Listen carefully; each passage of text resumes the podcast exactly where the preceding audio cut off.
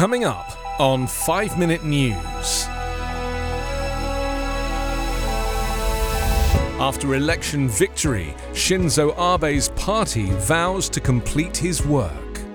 Iran to deliver armed drones to Russia, says White House. And coronavirus mutation causes concern around the world. It's Tuesday, July 12. I'm Anthony Davis. Days after former Japanese Prime Minister Shinzo Abe's assassination, his party vowed to use its victory in a parliamentary election to achieve his unfinished goals, including strengthening the military and revising the country's pacifist post war constitution. While the comfortable majority secured on Sunday by the governing Liberal Democratic Party and its junior coalition partner Komeito would allow Prime Minister Fumio Kishida to rule uninterrupted until a scheduled election in 2025, the loss of Abe also opened up a period of uncertainty for his party. The promised constitutional amendment, for one, faced an uphill battle. In a country where gun crime is vanishingly rare, Abe's shooting shook the nation, and Japanese flocked to a Buddhist temple on Monday to mourn their former leader, while police looked into a possible motive. Kishida, meanwhile, welcomed his party's victory, but also acknowledged that it was entering a new era without the towering politician, who, even after resigning as Prime Minister in 2020, remained a force in the party and in national politics. Experts say Abe, a kingmaker and head of the largest wing in the party, had no clear successor, and his absence could trigger a power struggle among members of that faction. Abe, along with some of the country's ultra conservatives, considered the document written by the US in the wake of World War II a humiliation and have long sought to give a greater international role to the country's military, called the Self Defense Force. But many in the public are more supportive of the document and see addressing the pandemic and the soaring cost of food, fuel, and childcare as more pressing. The White House on Monday said it believes Russia is turning to Iran to provide it with hundreds of unmanned aerial vehicles, including weapons capable drones for use in its ongoing war with Ukraine. US National Security Advisor Jake Sullivan said it was unclear whether Iran had already provided any of the unmanned systems to Russia, but said the US has information that indicated Iran is preparing to train Russian forces to use them as soon as this month. Sullivan said it was proof the Russia's overwhelming bombardments in Ukraine, which have led it to consolidate gains in the country's east in recent weeks, was coming at a cost to the sustainment of its own weapons. Sullivan's revelation comes on the eve of President Joe Biden's trip to Israel and Saudi Arabia, where Iran's nuclear program and malign activities in the region will be a key subject of discussion.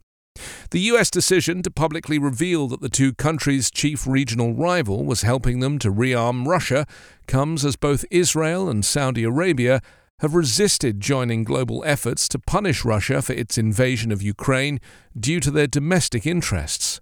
Sullivan also noted that Iran had provided similar unmanned aerial vehicles to Yemen's Houthi rebels to attack Saudi Arabia before a ceasefire was reached earlier this year. The ever changing coronavirus has spawned yet another super contagious Omicron mutant that's worrying scientists as it gains ground in India and pops up in numerous other countries, including the United States. Scientists say the variant, called BA275, may be able to spread rapidly and get around immunity from vaccines and previous infection. It's unclear whether it could cause more serious disease than other Omicron variants, including the globally prominent BA5. It's still really early on for us to draw too many conclusions, said Matthew Binnicker, Director of Clinical Virology at the Mayo Clinic in Rochester, Minnesota. But it does look like, especially in India, the rates of transmission are showing kind of that exponential increase. Whether it will outcompete BA5, he said, is yet to be determined. The latest mutation has been spotted in several distant states in India and appears to be spreading faster than other variants there. It's also been detected in about 10 other countries, including Australia, Germany, the United Kingdom, and Canada.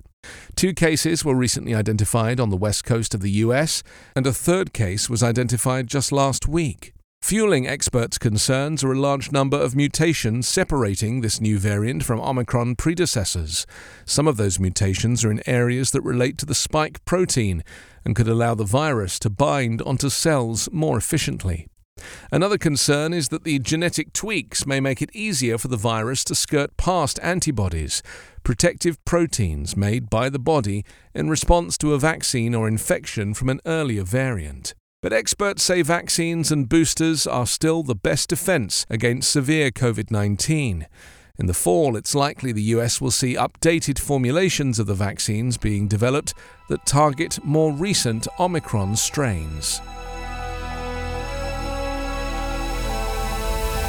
You can subscribe to 5 Minute News on YouTube with your preferred podcast app. Ask your smart speaker or enable 5 Minute News as your Amazon Alexa flash briefing skill. Subscribe, rate, and review online at 5minute.news. 5 Minute News is an evergreen podcast covering politics, inequality, health, and climate, delivering independent, unbiased, and essential world news daily.